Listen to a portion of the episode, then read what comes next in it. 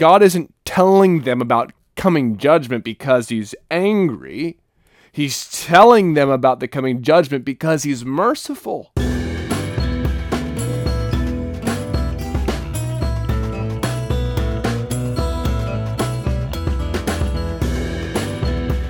Happy Monday, everybody. Hope you're all doing well. Or if it's not Monday, but a different day, happy whatever day it is that you're listening to this. Uh, we're not going to be back into doing any Trinity conversation today. We might save that for later. I did say we're going to have multiple parts, and we probably will, um, but we're not going to do a part two on that quite today. We're going to be in the book of Jeremiah here in just a moment. It's something that I read that I think is very relevant to our time um, and things that are going on, and uh, I found it very uh, encouraging. Um, I hope you guys enjoyed the Thursday show this last week of Live the Bible. If you've missed it, please go back and watch that. Uh, there'll be another episode up this Thursday at 6 o'clock Central. Um, it'll premiere on YouTube. So please, if, if you want to see that live and watch it with us, you got to subscribe and hit that uh, notification bell. Otherwise, you can listen to it same time, 6 o'clock uh, on Podbean or, or Apple Podcasts as well. Um, so that'll be on there. Hope you guys enjoyed that conversation. I hope you're going to enjoy the next one as well. And I really encourage you guys to bring back feedback. So whether that's in the comments, um, which is available um, in on podcast or uh, on YouTube, or whether you would like to email me, you can do that at thebiblicistpodcast at gmail.com. Without further ado, let's go ahead and take a look at Jeremiah 36. In the context here, um, we see Jeremiah giving a message to Baruch to write down um, to declare to the people. Um, it's a message of judgment coming. It's a scary message, and it's supposed to be scary. It's a message for an opportunity to repent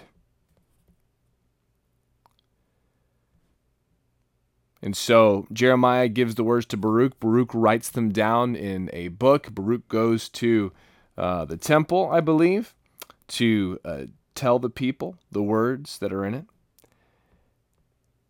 And then verse 16 of chapter 36, it says this Now it came to pass when they had heard all the words, they were afraid, and they should have been.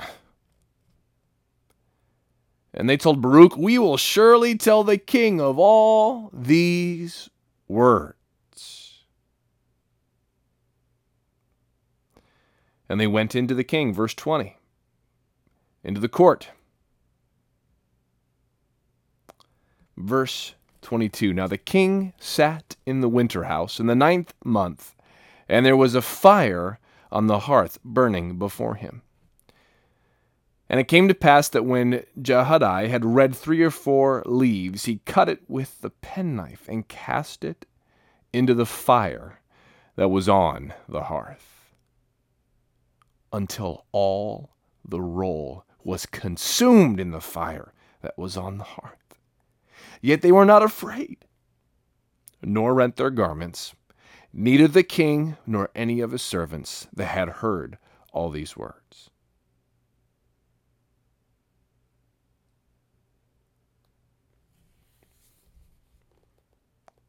there was some people there in the next verse that tried to convince him not to do the don't burn the roll, don't throw that in the fire, but he didn't listen. And more importantly, what we see is nobody repented. They didn't hear those words, and, and fear didn't come into them, and they had no fear of burning the words of Jeremiah that God had given him. We recently saw, and I hope nothing more crazy has happened in our world by the time you see this episode, but we recently saw people burning Bibles in Oregon. It's not the first time people have burned Bibles, and I recognize that, but there's just something shocking about seeing it on social media and maybe they're burning them out of ignorance. They they think the Bible is racist or something. I, I don't know. Or maybe it's because they have read the words and they don't like what God has to say.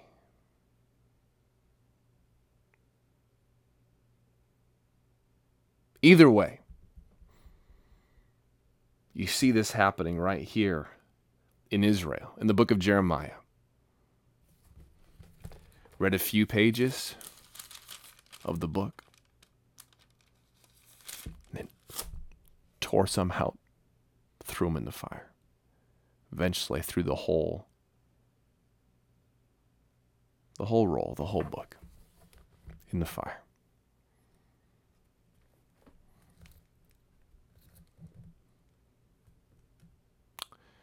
doesn't seem to bother them at all, except for those who implored him not to. Verse 29 Thus saith the Lord, Thou hast burned this roll. Verse 30 Therefore, thus saith the Lord of Jehoiakim, king of Judah, he shall have none to sit upon the throne of David, and his dead body shall be cast out in the day to the heat, and in the night to the frost. And I will punish him, and his seed, and his servants for their iniquity. And I will bring upon them, and upon the inhabitants of Jerusalem, and upon the men of Judah, all the evil that I have pronounced against them, but they hearkened not. They hearkened not. The initial group of people like, oh man, this is scary, this is intense, let's bring it to the leaders, and the leaders don't care. So no one cared. In fact, he wanted to go have Jeremiah and Baruch killed, but God protected them. What you'll notice about this is that, and we'll see more about this in a minute, God isn't telling them about coming judgment because he's angry. He's telling them about the coming judgment because he's merciful. Because if God wasn't merciful, then he wouldn't tell them that judgment is coming. There'd be no warning, there'd be no roll, there'd be no book. And this is our warning. This is our warning that judgment is coming, but God is good, God is merciful, God is loving. Thus, God the Son came to redeem mankind. This is the warning of judgment, and this is the answer of redemption. You might not physically throw this book in the fire, but you might burn it from your mind.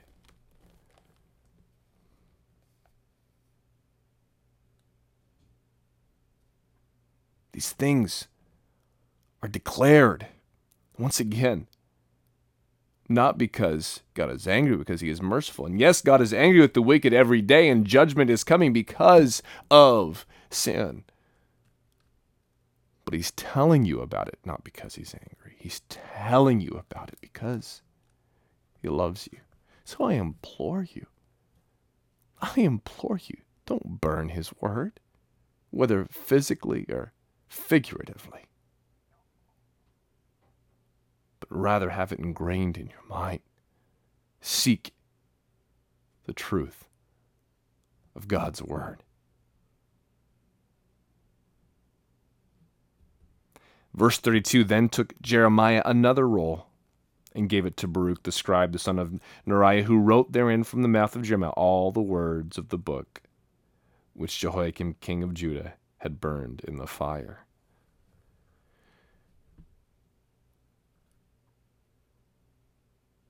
You see, you might be able to burn God's word.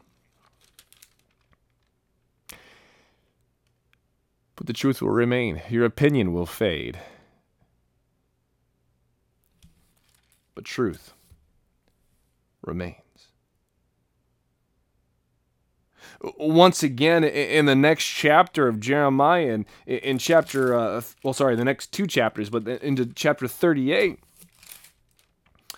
um, what you see is Jeremiah once again declaring truth.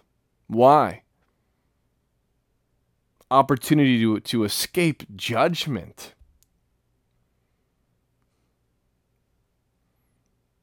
And they arrest him and they throw him in a pit and they they want him dead. Here's what one person said in Jeremiah 38 and verse 4 Let this man be put to death, for thus he weakeneth the hands of the men of war that remain in this city, and the hands of all the people, in speaking such words unto them. For this man seeketh not the welfare of this people, but the hurt. This is their response to God's hand of mercy. We don't like what you said. When you tell us the truth, that, that, that just makes us weak. What you're telling us just makes us weak. You, you don't want this for our good. You seeketh not the well for, but the hurt. They twist this in a weird, twisted way of, man, the Bible is offensive. Jesus being the only way is offensive. It's hurtful.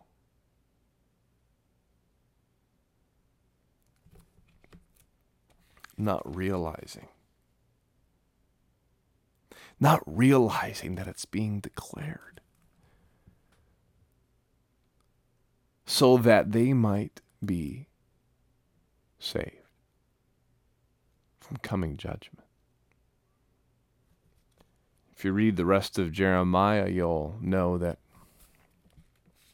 they didn't listen. They even gave Jeremiah an opportunity to speak.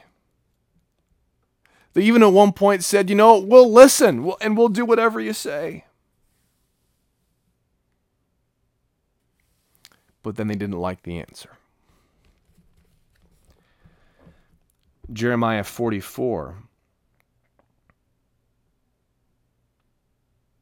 verse 4 I sent to you all my servants, the prophets rising early and sending them, saying, Oh, do not this abominable thing that I hate. But they hearkened not, nor inclined their ear to turn from their wickedness, to burn no incense unto other gods. Throughout God's word, time and time again, He is declaring that we have broken our relationship with Him, that judgment is coming. And He's telling us, not just so we can know about the judgment, but so we can know that we can return. He's calling us, as, as Malachi says, to return to me. And the way is found in Jesus Christ because none of us can ever be righteous enough to worship him. None of us can stand righteous before him without the sacrifice of Jesus, without his righteousness applied to our account.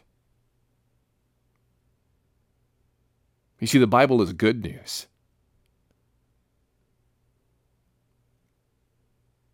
And the people coming to you to declare, as Jeremiah did, the truth isn't the bad guy. He's not trying to hurt you. People proclaiming the gospel, telling you that Jesus is the way, the truth, and the life, and that no one comes to the Father but by him, that might be offensive in 2020.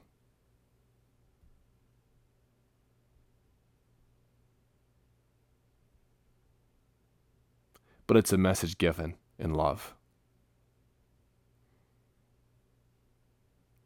Don't burn the book. To my fellow believers, I implore you continue to proclaim the gospel of Jesus Christ and continue to study God's word as it will impact our hearts and our lives.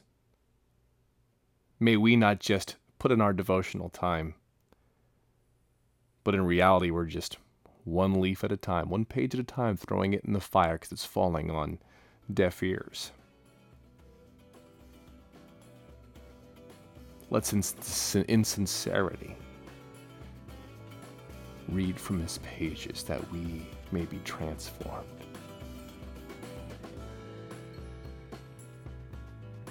Let us read the Bible so that we may live it.